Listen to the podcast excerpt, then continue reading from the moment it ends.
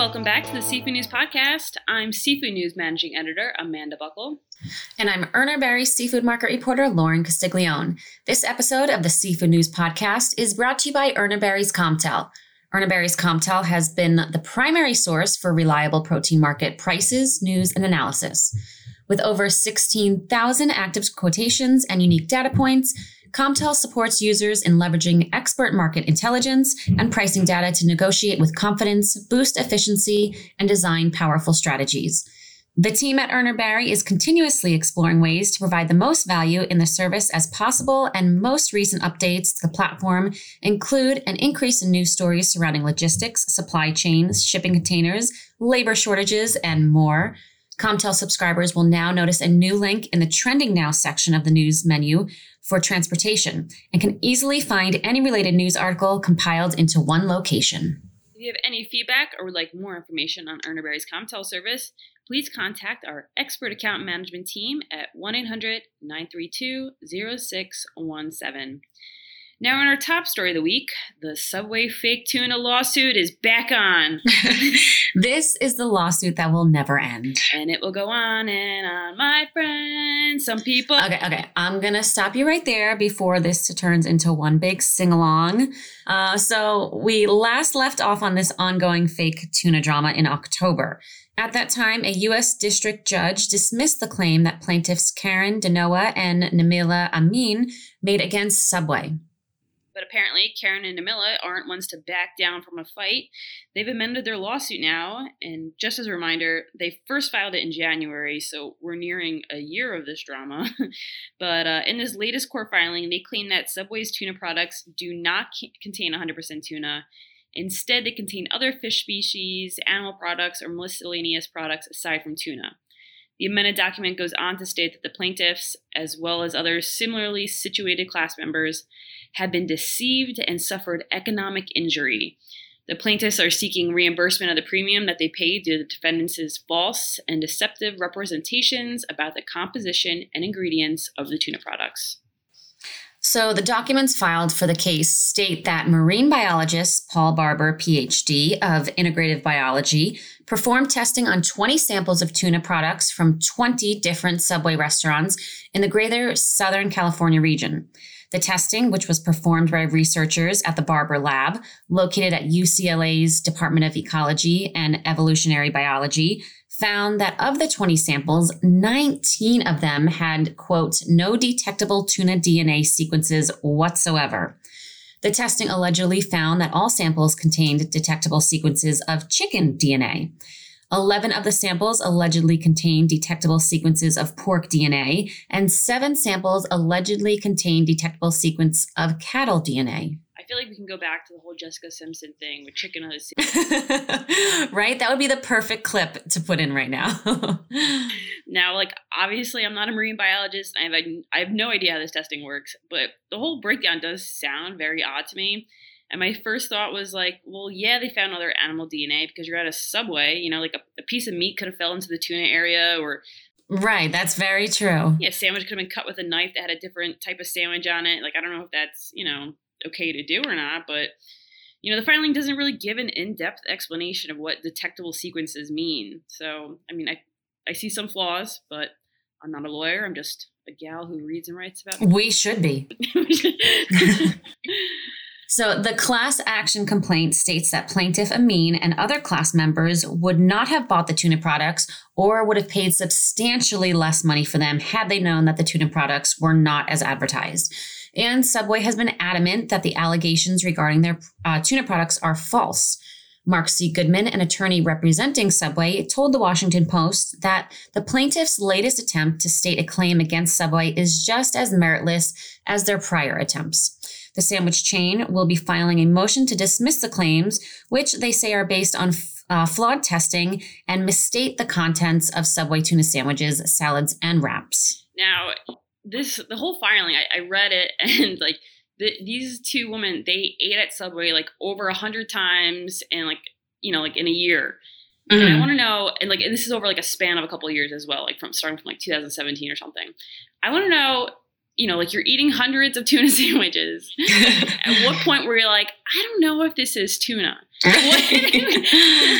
at what point were you like, I'm going to test this? I just, I don't even know how this whole thing even started. It's maybe we should get them on the podcast. Yeah, I mean, I don't want to give them any more voice. I, I actually I feel, I feel terrible for Subway. You know, just because what, what are they gaining at it? Like, you know, and they just relaunched their whole menu and they didn't change the tuna recipe. They're standing by it.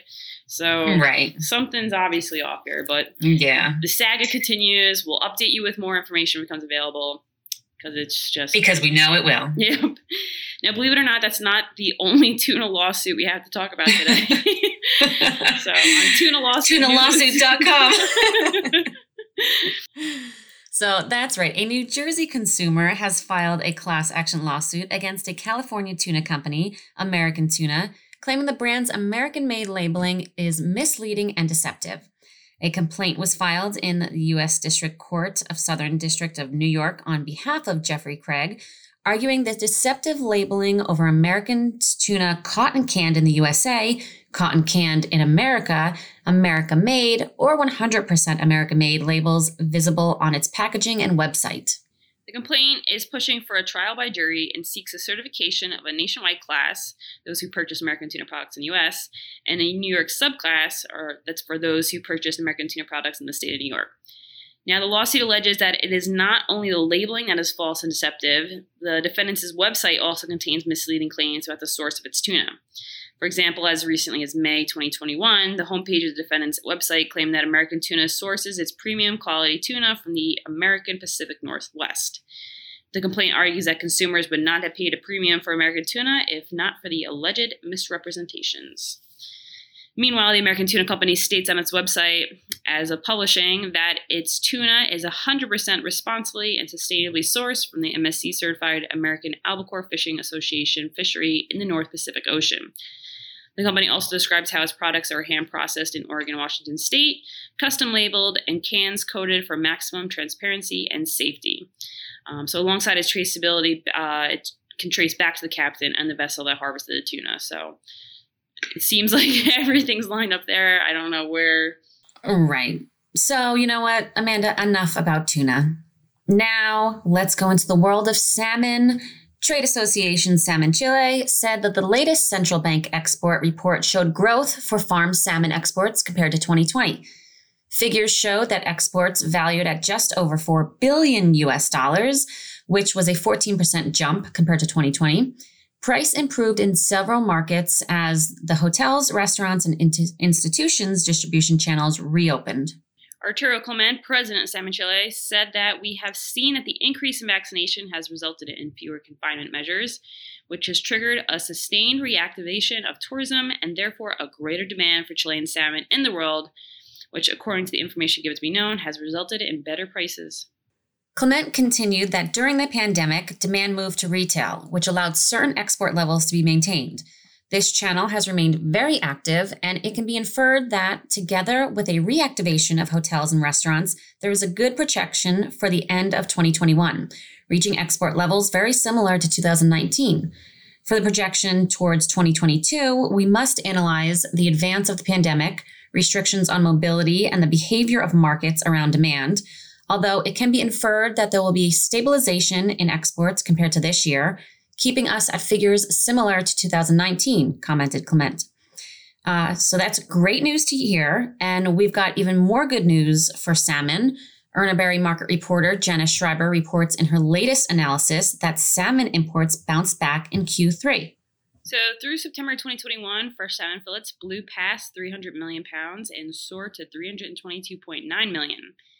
Even with a monthly decline from August 2021 to September 2021, fresh salmon fillet imports are at historic highs, up 13.2% year to date.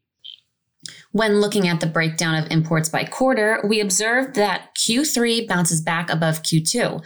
However, it does not surpass Q1 of 2021. When looking at the three year average, typically Q2 sees the lightest imports of the year. Chilean fresh fillets imports uh, dominate the category with a 75% market share, through September 2021, Chilean fresh fillet imports are up 7.9% to 240.2 million pounds, Norway, who has a 13% market share in the fresh fillet sector, has seen a large increase uh, in fresh fillets this year, up 51.7% to 42.8 million pounds. A shift to value added looks to be apparent for Norway, with its whole fish imports down 19.2% year to date. In other market news, wholesale prices for both Chinese catfish and Vietnamese pangasius frozen fillets continue to set new record highs, with Pangasius even climbing above 2018 levels. Contributing factors continue to point to the rise in freight, shipping delays due to logistical issues, including congested ports, as well as active demand supported by the upcoming holiday and Lenten seasons. Year to date, Chinese catfish imports are outpacing the previous three years for the same January through September timeframe. However, inventory levels here in the US remain extremely thin, because of the record high premiums and limited supply, some buyers are turning towards Pangasius as a temporary replacement. Import volume on Pangasius largely outweighs that of Chinese catfish. However, the Pangasius market is also burdened by rising costs and constrained supply, despite year to date volumes already outpacing the previous two years' total volume. Uh, Vietnam has been under heavy restrictions for most of the year, inhibiting production efforts in the producing country. Recently, those restrictions have lifted and labor capacity has been improving week after week, with industry players anticipating strong imports through Q4 2021 and Q1 2022, as long as vessel transport and container availability follow suit and improve as well. And finally, for some fun news, Red Lobster. Finally. Red Lobster has released a Cheddar Bay biscuit stuffing recipe. When are we going to start? Yum. CheddarBayBiscuits.com. I we have a lot of uh, domains to to take over. Seriously. But um, Red Lobster's stuffing recipe isn't far off from your normal Thanksgiving stuffing recipe. You know, it calls for pretty basic ingredients like butter, onion, celery, carrot, and of course bread. But where things get just a little more mouthwatering is the addition of a dozen Cheddar Bay biscuits. That's if you could refrain from eating them while cooking. Exactly, on the ride home. something up. So uh, now, not everyone is fortunate enough to have a Red Lobster within driving distance, but the good news is that the re- seafood restaurant's Cheddar Bay biscuits are so beloved that you can not only get them at a Red Lobster location, you can also buy the mix in a box at your local food store, or even find them ready to bake in your local Walmart freezer aisle. You can find the recipe by searching for Red Lobster on seafoodnews.com, and you'll definitely want to bookmark the recipe for your Thanksgiving feast. Stuffing is a must have on the table, and with a five minute prep time and 45 minutes to cook, it's pretty easy dish to serve. And we have a long list of things to try for our Watch Us Eat YouTube series, so we better get cooking. You know, but uh, thanks for listening, and we'll see you back here next week.